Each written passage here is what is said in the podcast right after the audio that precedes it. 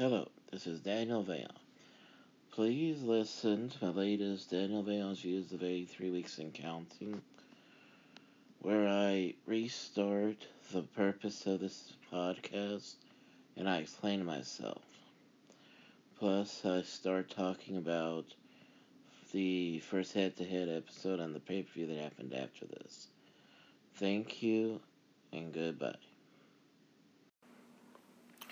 Hello, this is Daniel Van. I've been podcasting for almost two years, and I just about a month ago found out how to submit, um, uh, manually submit my feed to Apple Podcasts. Well, anybody's getting into podcasting and wants Apple Podcast, their show on Apple Podcasts, come here and use Anchor Podcast. Hello, this is Daniel Vale. Welcome to Daniel Vale's Views of 83 Weeks and Counting. I looked at the beginning episodes on here, and I'm gonna be honest with you. I don't, I don't remember, um, the Raw versus Nitro episodes I did. Um, more importantly, I fell off of the reason for the for that topic. So what I'm gonna do is I'm gonna start from the beginning, and um, I'm sorry to everybody that follow listens to this because some of y'all may not want to may not want to listen to it again, but I really think it's important to talk about the ratings. So that's why I have to start from the beginning. Okay, the first ever Monday Nitro did not have a Raw episode to compete against. So the rating really does not matter.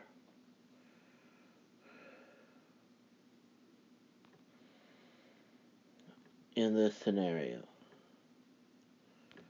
However,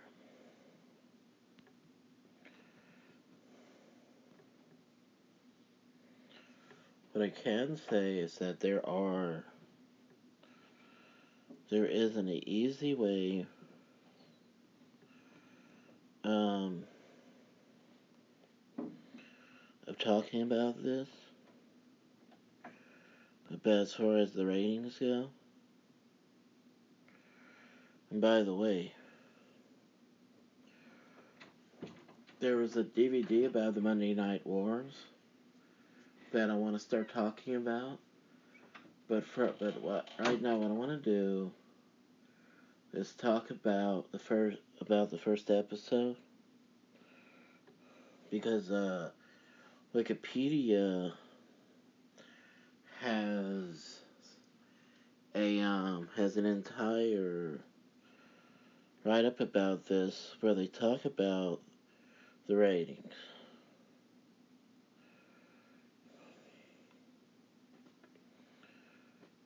So, let's see. Here it is.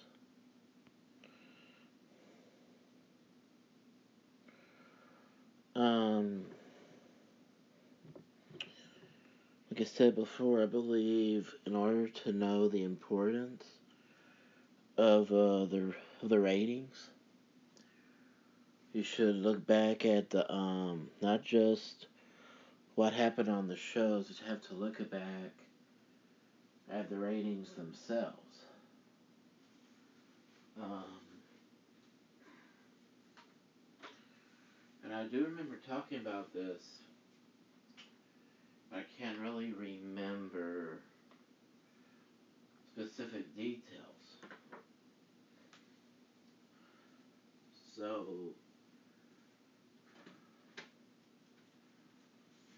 Do is do what I is do what I always do when I um when I do these episodes and I'll just uh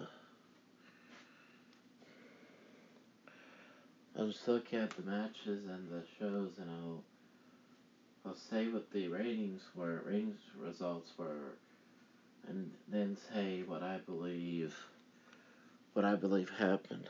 Uh, Raw Nitro. The first ever head-to-head show, Nitro lost by a 0.1 rating because it's 2.4 up against 2.5 in the end result. So,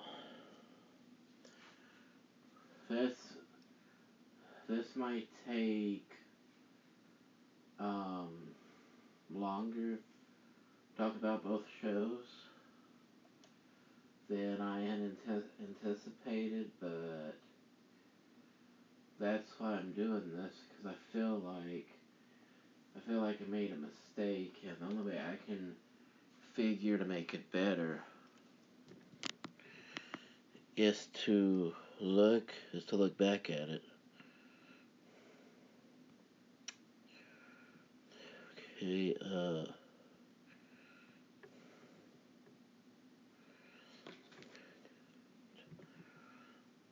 It was November, September 11th.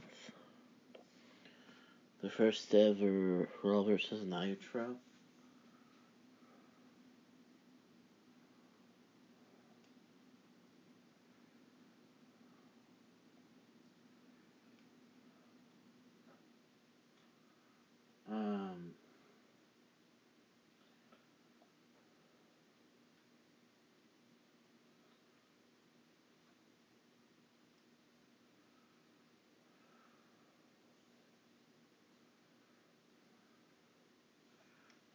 September 4th was the first ever one.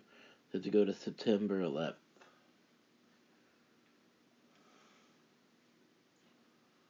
Um,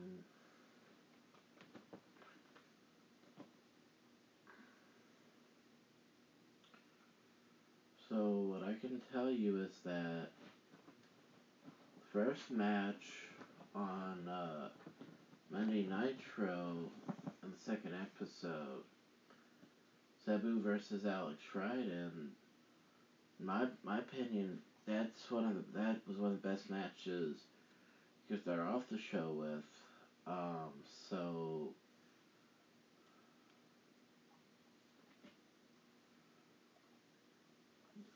I'm gonna continue. I'm gonna get this on the continue watching section so they don't have to restart it.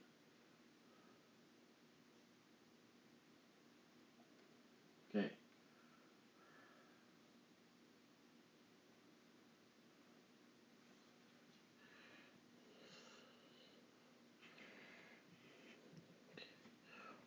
Okay. I'm sorry, it's September 11th or 10th I had to look at. I say that because the date they gave on the website not the same as the date they gave on um on on the network app. Okay, I was right. Okay, forgive me, I was right. So you just back, just go to uh go to nineteen ninety five.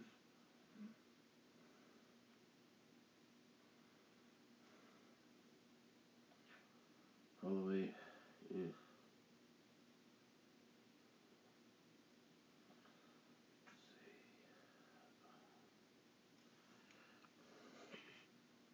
Okay, September 11th.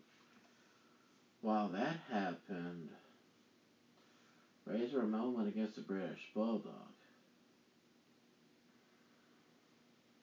Um, so that helped. So that's one. It's one reason that uh, they could have lost in their. It's one reason they could have lost in their ratings. Um, some people probably saw Sabu and Alex versus Alex Wright and thought, when they were flipping through the channels, probably thought that Ramon versus um,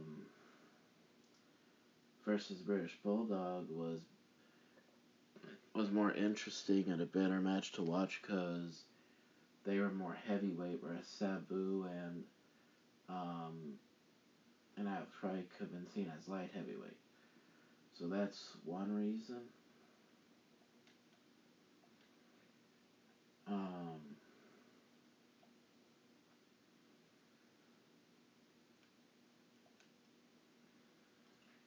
let's see. VK Wall Street went against Sting and uh,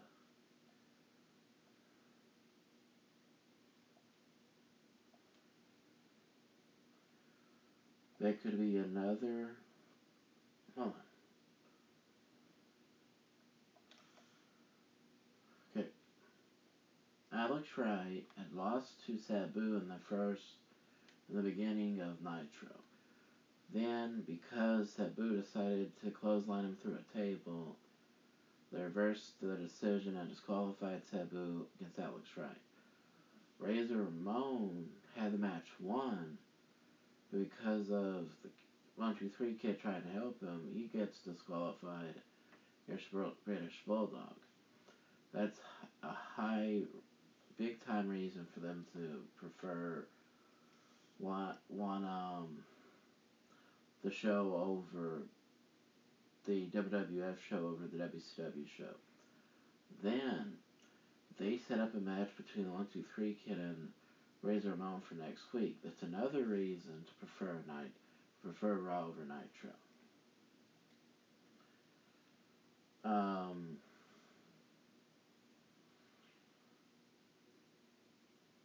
I believe another reason they preferred uh, WCW, I mean WWF, was because unlike the second segment setting up a match, when Ric Flair spoke and cut a promo on this episode of Monday Nitro, they really they didn't set up a match. They didn't really settle anything. They just continued building to his match with uh, Arn Anderson at Fall Brawl, which was like in six days. So that's another reason this lost in the ratings to uh, to Raw. Another reason Raw had a tag team match, probably for the tag team titles.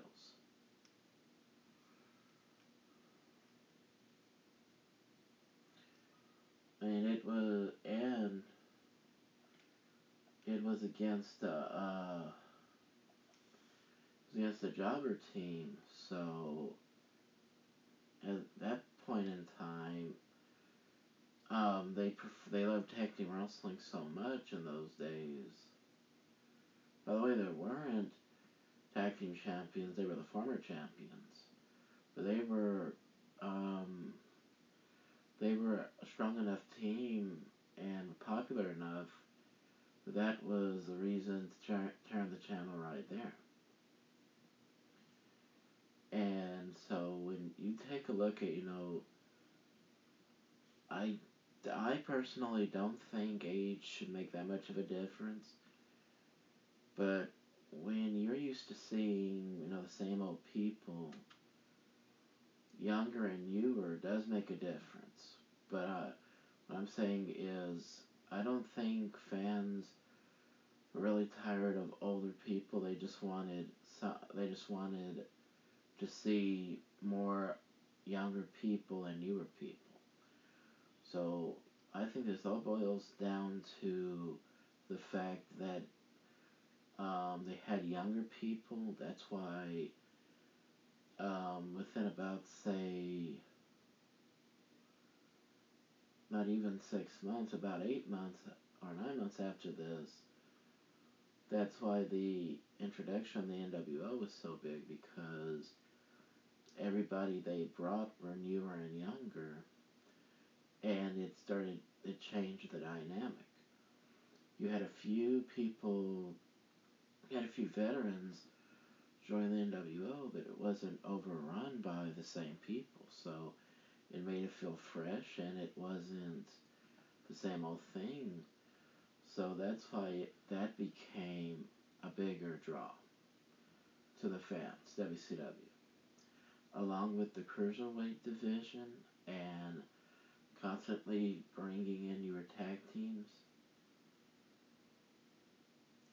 that also helps. So I would really say the it all boils down to having a fresher roster. So, the Smoking Gunns defeated.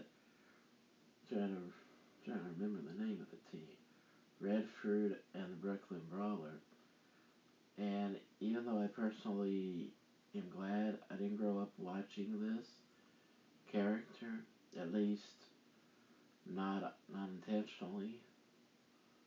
This was also around the time in Goldust promos were airing, so because people had never seen anything like that, or if they had, they were wanting to show people that a lot of the fans wanted to see this because they felt like they felt like um I thought it was a man just like a woman. A lot of people thought Goldust was homosexual, and unfortunately, for people out there that know it's wrong to be homosexual morally, a lot of people think that by not allowing it in the mainstream, it's unfair. So that's why they were all for this. And so I would say it's a case of things they never saw before and fresher and newer people is why is why is what made the difference for both Raw and Nitro.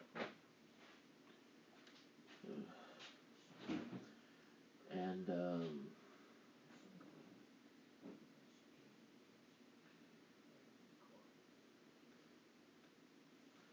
you have to look at the other. I mean, I have to look at what else um, was happening So, you had, um,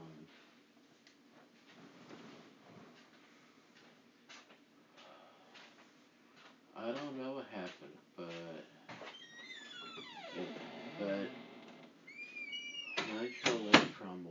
episode to the other. So, after the Alex Wright Sabu match, was Sting defending and keeping the S heavyweight title against um, IRS. This carrot knew that, not really new, but that just started, I think, in 1995, and it was uh, it. His name was Wall Street beat Wall Street to keep the U.S. title. Then uh, Scott Norton and Macho Man Randy Savage ended when John John Doom, Doom came out, and as I recall, Earthquake, or as he was called in that show, um, Shark, thrown right into right into Scott Norton, and he fell over him on where his legs were at, and because he couldn't kick out, he loses to the uh, to the top rope elbow drop of the Macho Man, and and uh, what was really interesting was him having a problem with Shark, and he said, "Forget this," and he walked off.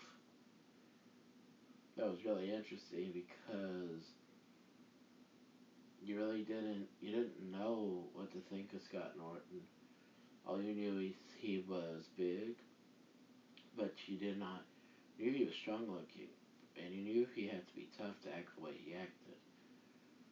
But you did not know what to think of him other otherwise. Um, that really made it interesting.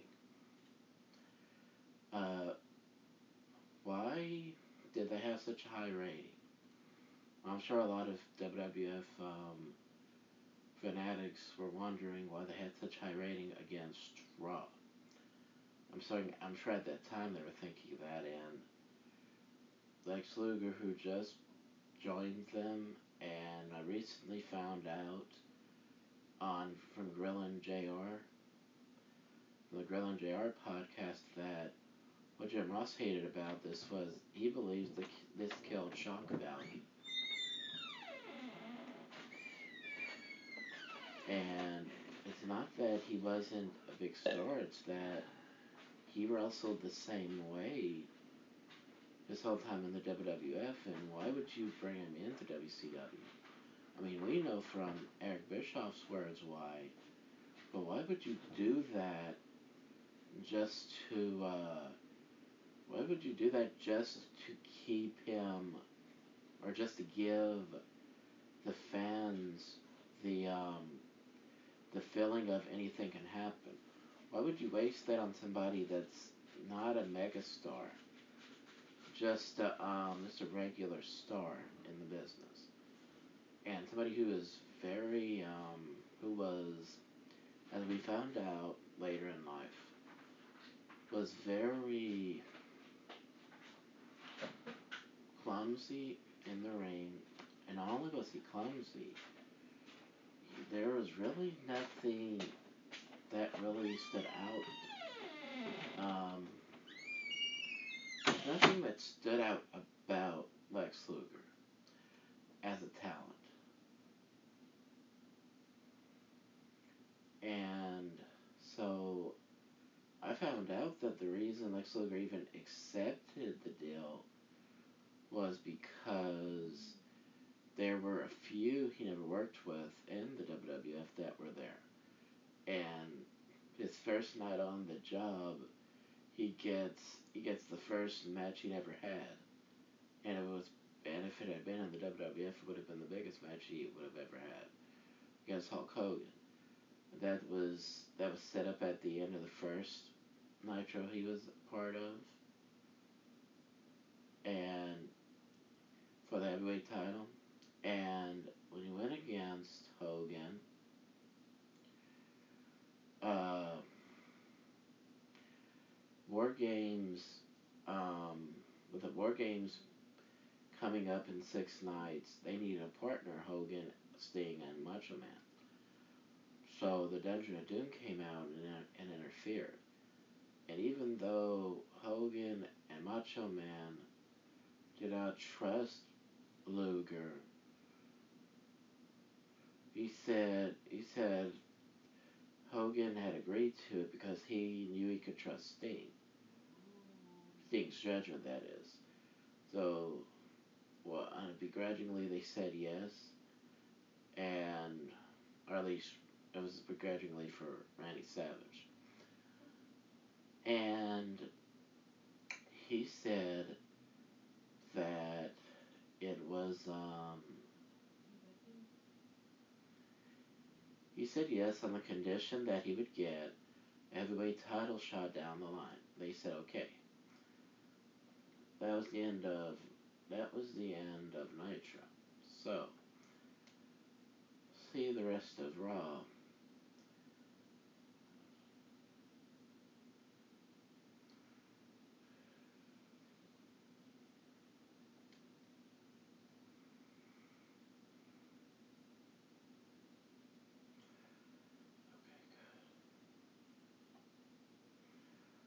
Isaac Yankem next beat Scott Taylor.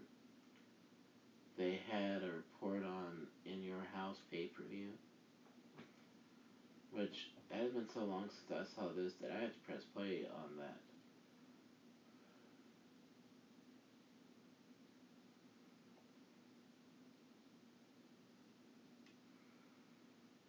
See.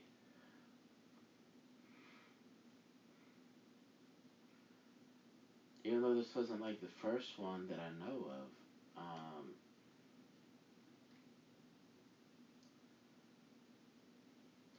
you know it had to be early because this looked like a brand new thing as far as the uh, the preview of the In Your House special report goes.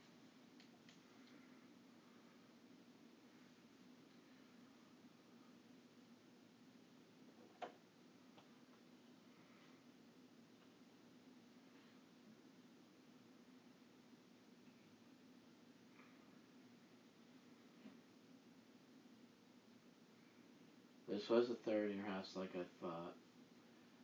Um,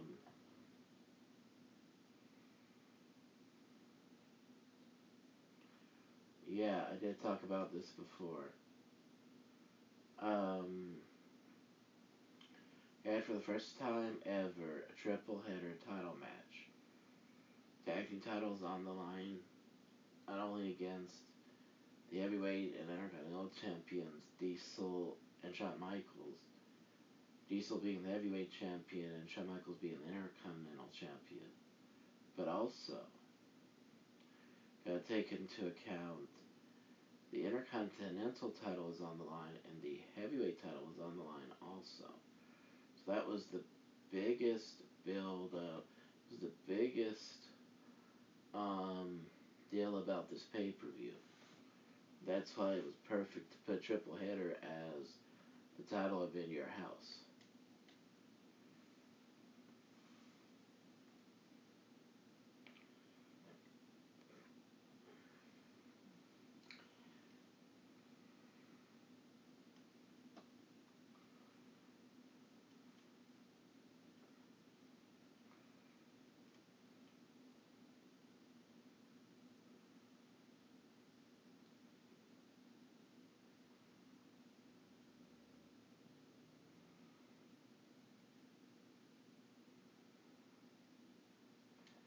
They said uh, Jim Ross reported on the TV show Action Zone, which was probably in the morning, that there were rumors about Owen Hart and Yokozuna's ability to get along during the match.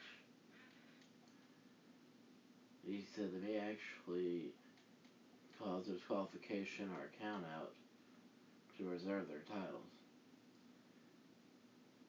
However, they were just informed that the interim president, Hall of Famer, WWE Hall of Famer, Gorilla Monsoon, um, had just added a stipulation that if any of the four competitors in the triple header match intentional, intentionally cause either a disqualification or count out, Gorilla himself has the authority to award the belts to the winners of the match.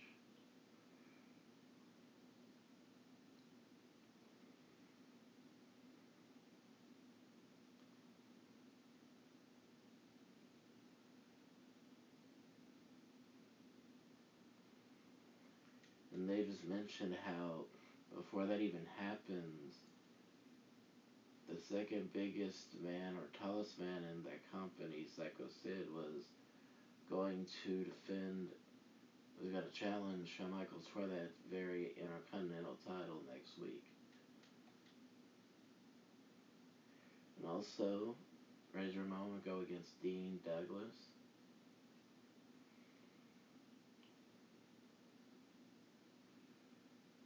This started way back in SummerSlam of this year. I remember when I first saw that was on a DVD from Netflix.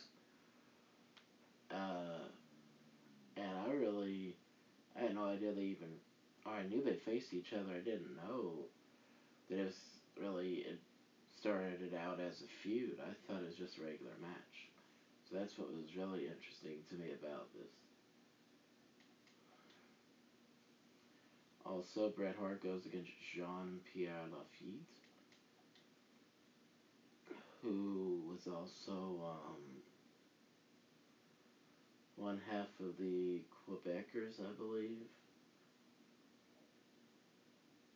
And he's a former, he was a former tag team champion in the WWF along with uh, Jacques Rougeau, I believe. Or should I say PCO? Yeah, that's who it was. PCO was his tag team partner. I think. Anyway, that's who it used to be, and he he became a pirate, and this whole thing started off where he stole. I think he may have first stolen a. Uh, yeah, he stole Bret Hart's jacket. Then he had recently stolen a pair of sunglasses from a fan at ringside.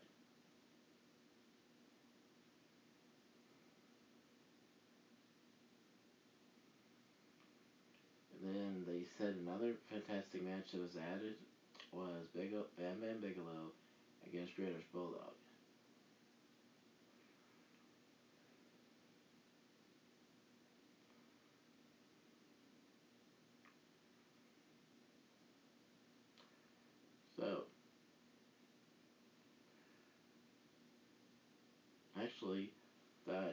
Match is happening on this episode.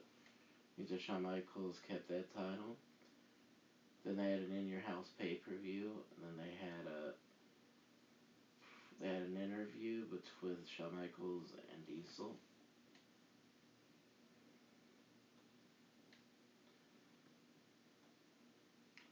With uh, Doc Hendrix doing the interviewing.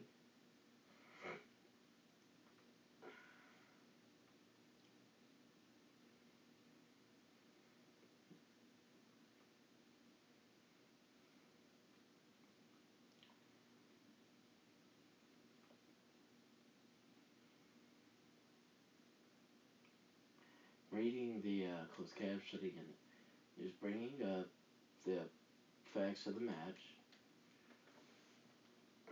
And he said, and he said, uh, let's say if one of them pins one of y'all, hypothetical situation, what do you think would happen? Or how do you feel about that?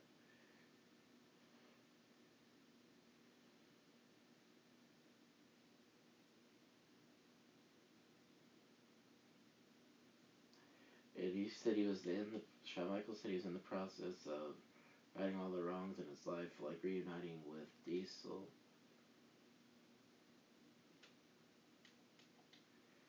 And he said regaining the Intercontinental title is another wrong in his life. After losing to Razor Ramon over a year before this at WrestleMania 10. Now finally putting Psycho Sid, Sid down to keep his title. So now it's time for us going to bigger and better things, he and Diesel. You said they're so used to making history they can't help it, or he can't help it. Help it. And Diesel said, we're not only two dudes with attitudes, but we're two chaps with all the straps.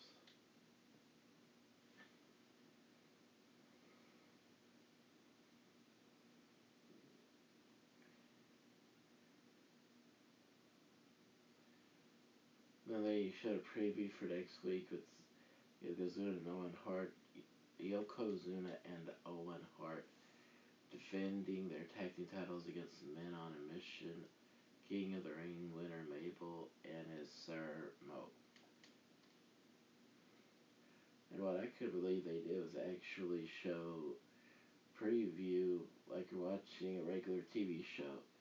So at this time, a lot of people still believed it was real. I know I did. So why I couldn't believe they actually showed that. And uh, show the replay of not one but two matches from that.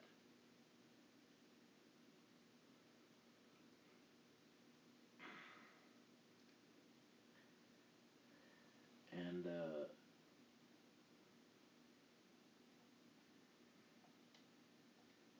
Next would be the um, pay per view for WCW.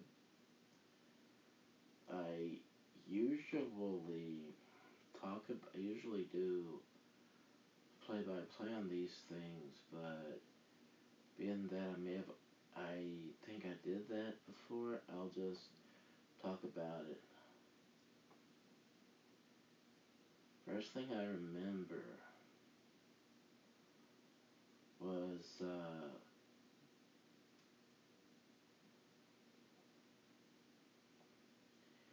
was the the, the sorry. First thing I remember is for weeks on a WCW on Saturday night, or the May or the Sunday night uh, telecast from WCW, and the reason I think they did those shows was to just promote the pay per views. because they were all pre-taped, and uh, and they they would show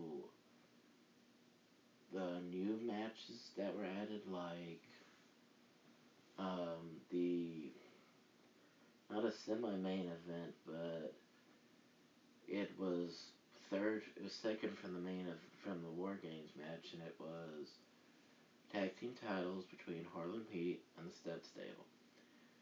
And they would talk about that, and they spoke about Flying Brian Pillman uh, against Johnny B. Bad, where the winner would become number one contender for the U.S. title.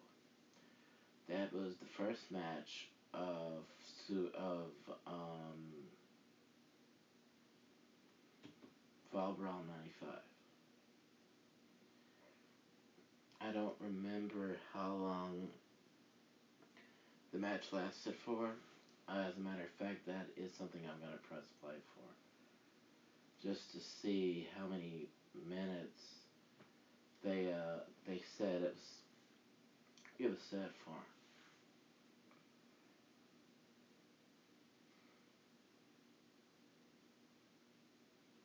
This this was deemed such an important match that uh, they brought in.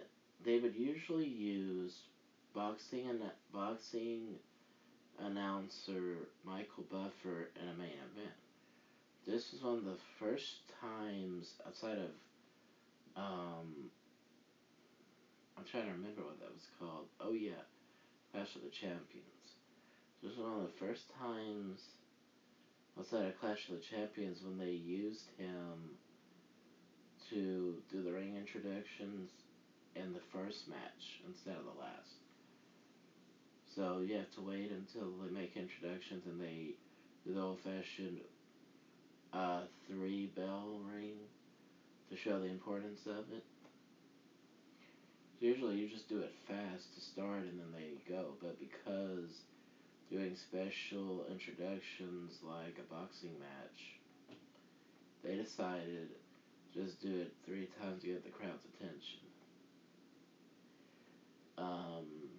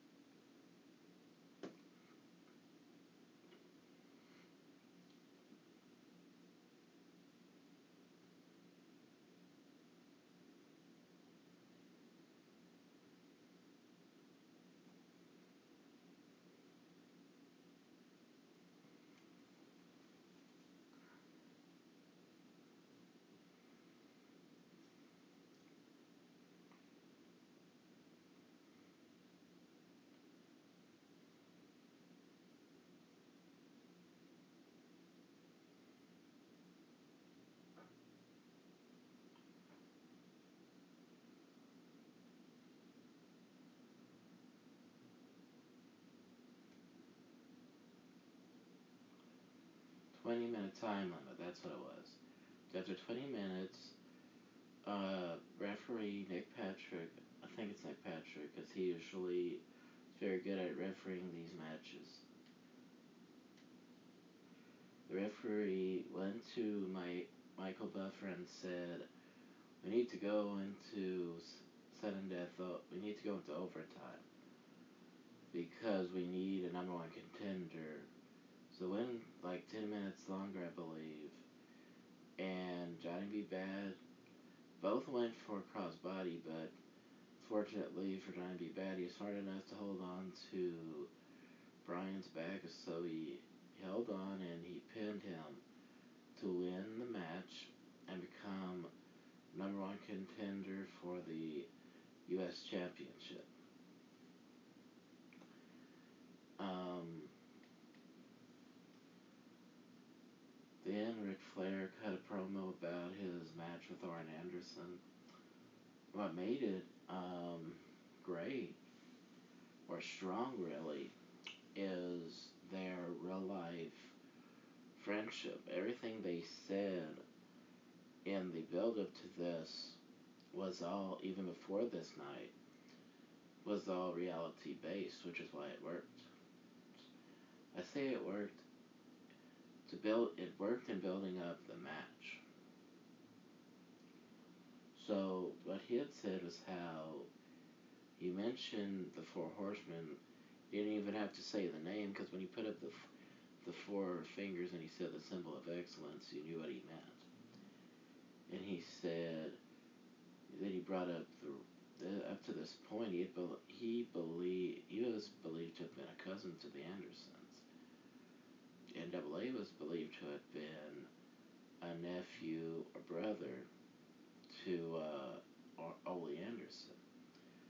So he broke kayfabe in one second of this promo where he said, "You were you being an only child, me being adopted, that was real life," and that's really interesting because kayfabe was still somewhat alive in these days, and he broke it in one promo, and it's very interesting to look back at it. You know, when you look back at it, you kind of wonder, you know, besides making it besides making it look as believable as possible, did uh did they ever stop to think about the uh, the parts of their parts of their gimmick being uh, being thrown being thrown out there that it was all pretend, aside from being friends. Just makes things like that. I just wonder. And he ended up by saying that the hardest part about facing as Arn about facing Arn Anderson is that he loves him. And I and that was really uh, that was a lot. I think that's why I think that, I think that's how you know he's one of the best ever on the microphone. Not just when he's being the nature boy, but just when he has to be serious. Because if it wasn't for this, plus what Arn Anderson said later on, there's no way that would have even gotten them excited. So the next match, Sergeant Craig Pittman uh, beat Cobra with a, um, we called it the Code Red, and today we call that a, they call it a cross arm breaker. I'm not sure what you used to call it. uh, maybe an armbar. Um, what was interesting about this was they sent out a guy who later on became Prince Iaukea as a as a cadet for uh, for Sergeant Craig Pittman to outsmart Cobra.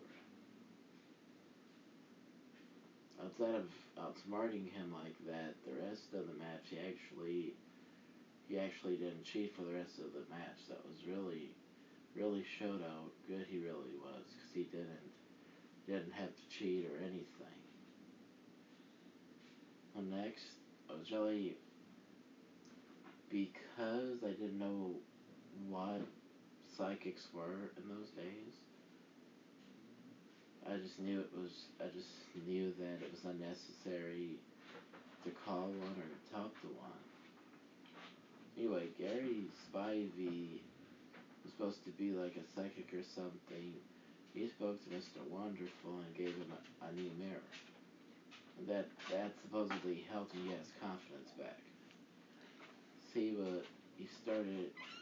They started this uh, video where he was throwing his rubber around, and he then he sat down and I think it was unlacing his boots, and he said, "I don't even know I don't know who I am. I don't even know if I'm Mr. Wonderful or not. Then after this happened, he started getting his confidence back.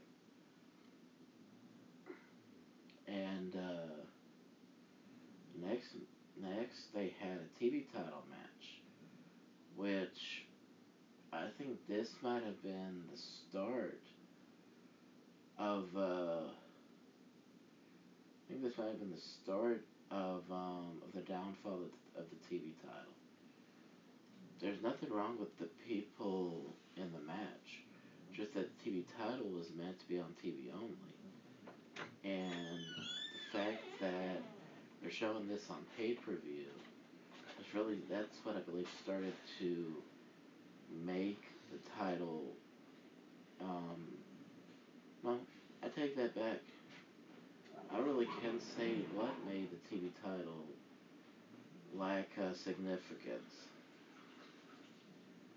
Because even, no matter what TV title they, no matter if it was TV or pay per view, it always seemed like a big deal. Especially, especially with Johnny B. Bad when he was holding it. Or Arn Anderson. Or even Steve Armstrong. No, not Steve Armstrong. Steve, uh, Steve Austin. So, Diamond Dallas Page, they thought needed um needed um to have bodyguard along with his wife, Max Muscle. So they he came out with both of them. Max Muscle was was John was clotheslined off the top of the rope by uh, Renegade till healed on Renegade's legs so that Page could hit the Diamond Cutter on him. This was Diamond Dallas Page's first ever title victory.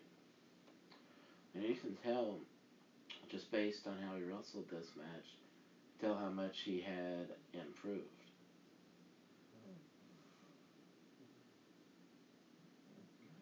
Um,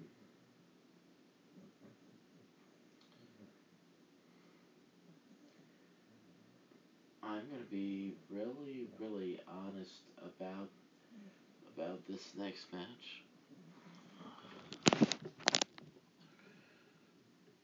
I've never, um, I never quite understood, never really understood what, um, I'm gonna try not to be biased about this because a lot of people have called this this angle um, bizarre or like it was the worst thing Sherri could have ever done. And I and I um gotta be honest, I don't see what's bizarre about it, so gonna not I'm gonna not try to talk in that in that respect, but I'm gonna say this. Regardless of how it comes off to a lot of people who write about wrestling in magazines and Bleacher Report, if it wasn't for this angle, Colonel Parker would never have come fully to life. That's what Colonel that's what the person portrayed the, this gimmick said. He said that by working with Sherri, it brought the character to life. Because before this, he was really having a really, really difficult time. Like, when you look at the first video he ever, first video he ever did as Colonel Parker, was interviewing, was inter, not interviewing, but introducing one half of the tag team champions right here, Bunkhouse Buck. Now I don't know when he started teaming up with Dick Slater, but it, like say 1992 or 93 was when they brought him in as Colonel Robert Parker the first time, and he actually had to wear a suit that made him look like Colonel Sanders, which was the purpose of the character, by the way and um, and you could see the way he walked in that suit was not nearly the same as he acted right here. He was self confident. He was serious. I mean, it, the suit didn't even take away from uh, from his good looks that my mom had noticed. By the way, For anybody out there that does not know who Robert Fuller is, um, I don't know if this is available on Amazon.com, but on FYE.com they have six different volumes of Continental Wrestling, and that that is uh the that is the territory that Colonel Parker booked when he was younger for his brother. Robert Parker's real name is Robert Fuller, and his brother's name was Ron Fuller. If you want to know what he looked like when he was younger, go on FYE or Amazon.com and find find Continental Wrestling. I don't care what volume look you look for. If you ever see um, the name Robert Fuller in the contents, get that DVD so you can know what he looked like when he was younger. You know, that is, if you've seen what I'm talking about, you'll understand. So, I don't know to this day, I don't know whose idea it was to do this. It was, a good idea for the sake of it being funny. Um, and it, it did fit, um, and it did fit the way that Colonel Parker likes to do business because it was very clean.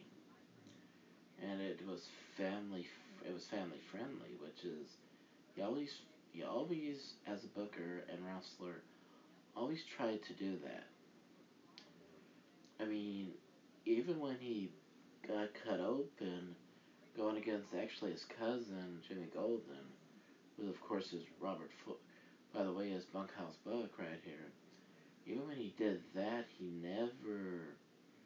Um, even when he cut a promo against what happened with he and uh, Buck, or to use his real name, Jimmy, even when he cut a promo against that, he didn't use any curse words or anything. He was very clean. So, um, so because he wants to be family friendly in what he does, whereas it fit the uh, fit the way he does things, and I liked it.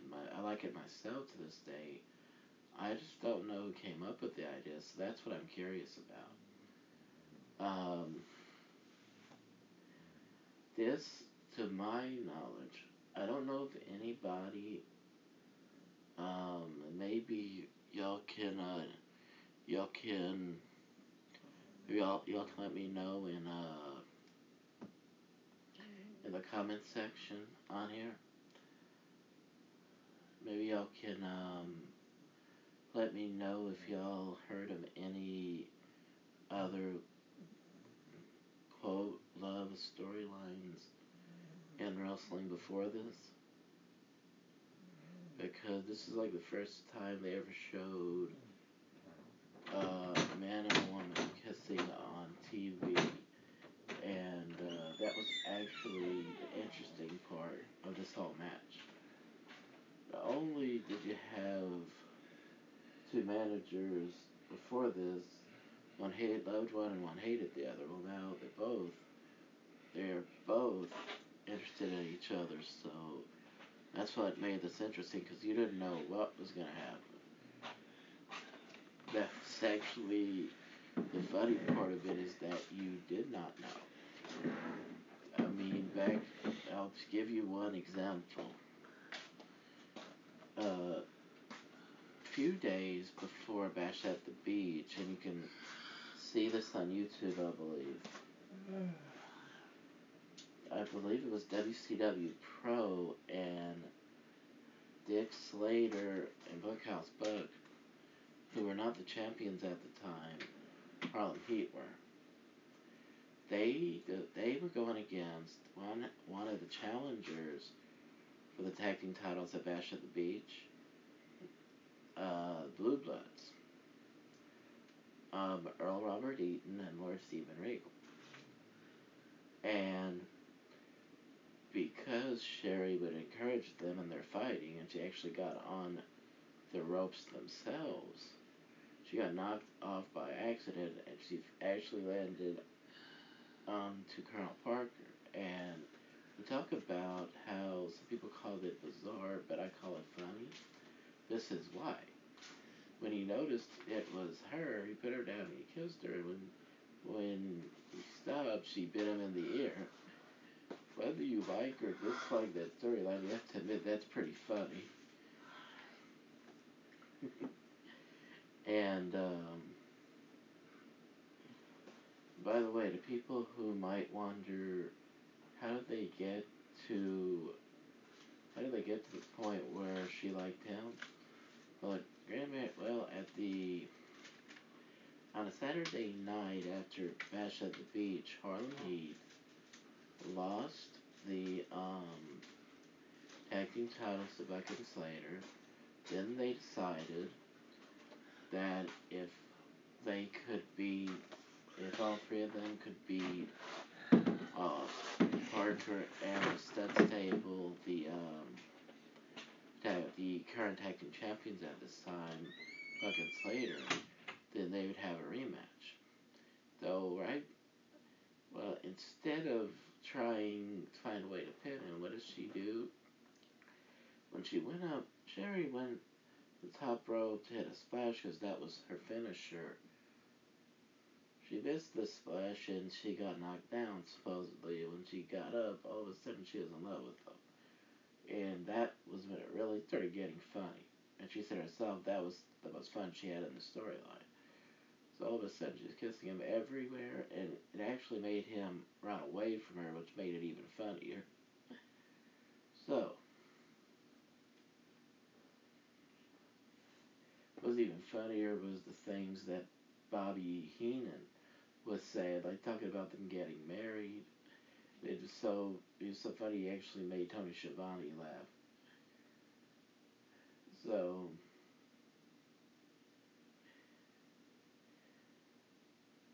I think it took about 15 minutes, which is set for 25 minutes. Um,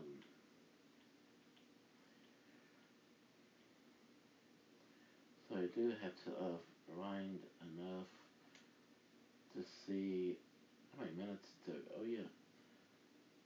Oh, I can't say uh, how long this took without looking.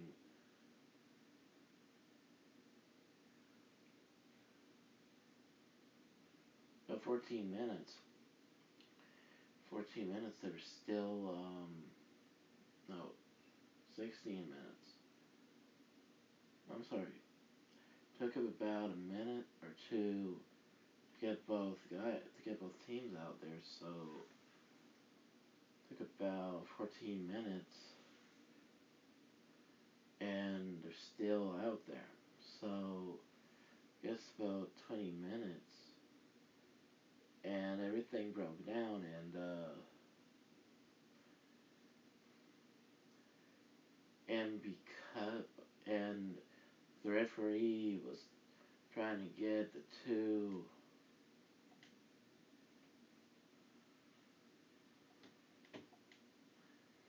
we're trying to get the men who were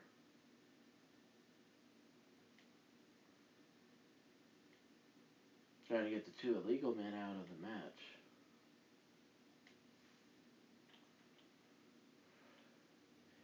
And that was when was when everything broke down and uh because and because the referee couldn't see anything and the two men were two illegal men were already outside of the ring. You had um Sherri and Parker decided to get in the ring, same ring, and that was something you didn't. That's something you'd never seen before. So, uh, so Tony Schiavone said, "I don't know which one to watch." And then, okay, face to face, that's when he knew what they were gonna do, and they started to kiss. And uh, by the way, in the main event, that's the name of the TV show, telecast um, about an hour before they went on the air. Not it, not even an hour. I'm sorry, ten minutes maybe. In order to find out who would face the American Males on Monday Nitro, Nasty Boys win again. No. In order to figure out who would go against the Blue Bloods on Monday Nitro, the American Males went against the Nasty Boys. So Dick Slater came out and hit one half of the Nasty Boys with his boot, and that's how the American Males won. Because of that, they came out hit and hit. Nasty Boys came out and hit Dick Slater with his boot to get back at him, and Harlem Heat regained their tag team titles. Because of that, what was interesting was the response of both teams. Parker was pulled away from Sherri by uh, by Buck, and Sherri had to explain herself to the guys, and she claimed that it was just her psychology and it didn't mean anything. And he was he was telling him he was ask, he was asking him what's going on with him. Buck was asking him, and he said, "Now let me rem-, he said, may not caught, catch up with you yet. I'm serious about that about that girl." And then he said, I'm the one who, uh, runs this. I'll see you get another match. Then he said that there's there were two feelings he had. One feeling was it's terrible that his men are no longer the champions, but on the other hand, he was as happy as he'd ever been.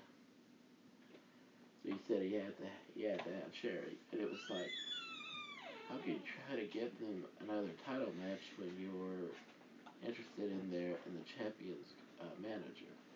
That really made it interesting. Then in the next match, I thought tag team title match was good. Um, now, of course, you know you had to. They had to show them looking across from each other, but what was interesting, talking about Sherri and Parker, that is, but what was interesting is how, up to this, Sherri didn't act like she was too concerned, but this time, she was actually getting into it instead of, instead of looking like she, um, looking like her mind was on something else. She was actually paying attention. Same thing with Parker. He was actually actually getting into the match saying something. There was one part where he looked across the Sherri was at, and he said, "It's hard to stay, it's hard to pay attention over here." and um,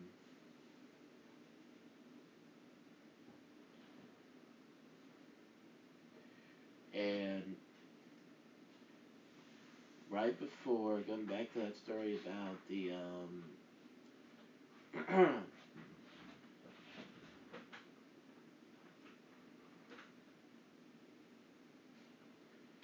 right before uh, Dick Slater hit, um, I believe it was Brian Knobbs with his boot. Parker had brought Sherri some flowers and broken over him, so Sherri actually kept some of them, and it was Jerry Sags who broke the flowers over Parker. So they kept enough of them where you could see it in in her dress. And he, when he, she looked at him, you could see she was looking where the flower pieces were. That really made it funny, and it was funny because her, they almost almost looked like high school students. That's actually who Bobby Heenan compared it to. To high school students. So it was a great match and did go back and forth. um, the part that really that I that really sticks out to me is how usually when an illegal when the person comes in illegally to pretend like he tagged his partner, they usually make a fake tag, and they didn't do that in this um, in this case. They just the Slater just came in and put put on a half Boston crab, and the referee, I think once again was Nick. Yeah, it was Nick Patrick. He didn't even ask. I mean, he asked them, but he, it was like because they were villains, he had to pretend like he believed them. So that was that's the only thing that was different about that, or that I think could have been a little better. Outside of that, it was a great match and it told a good story. The the only problem was these two were supposed to be hill teams. So why why did they have the team champions portray the hills but not the challengers? That's a question I that's a question I have. Okay. Um, next, Arn Anderson versus Ric Flair. Before that, they show the video package to set up the match, and Arn Anderson said how hard this match was for him because he was Ric was always like a brother to him, and he never had a brother. And he said he was so nervous uh, that he considered himself a nervous wreck. And then he said in a DVD interview later on in life that he that had so much emotion behind it that he um that he threw up in a trash can and he never did that before so it shows it was a big deal. An even bigger deal than we may have thought before.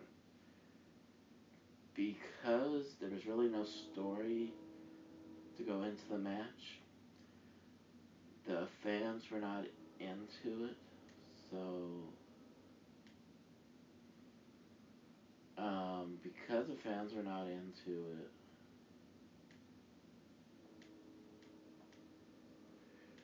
because the fans were not into it, I'm sorry I had to say that so I could remind myself what I was thinking. Because the fans were not into it, he, they um, might have gone to Brian Pillman, find Brian Pillman before this match about becoming a horseman. So he um, ran. He was he Alex Wright, um, Eddie Guerrero, Colonel Parker himself, um, and Big Bubba Rogers were all out there watching it in front in front in front row that uh, think were I think that was for regular people. I think that might have been set up for the uh, for the for the wrestlers that might have wanted to see the see this match up close. So he ran through the guardrail onto the ring apron, started fussing with Ric Flair, and then he then he hit Ric Flair close to the eyes, so Ric Flair punched him back. And he kicked Ric Flair in the back of the head where the air was. He got hit with the DDT and lost the match. I think the finish in this scenario, the finish was what saved the match. Instead, it took away from it.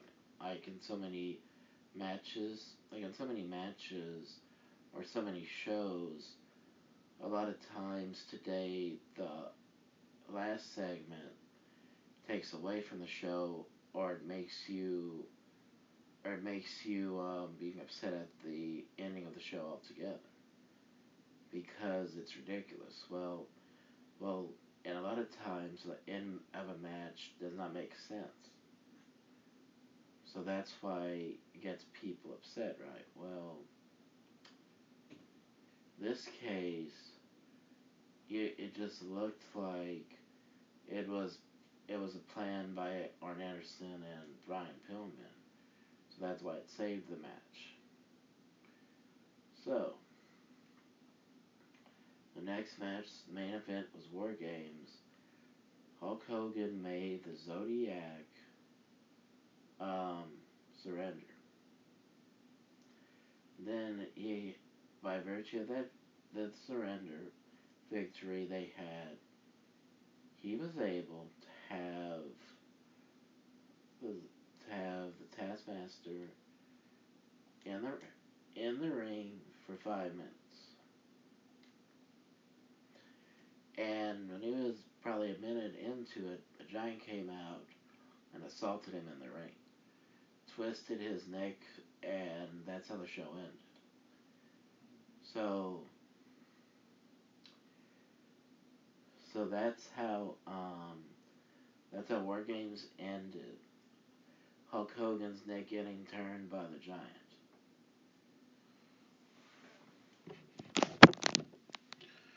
All right, thank you. That's it's gonna be the first part for this. Thank you and goodbye.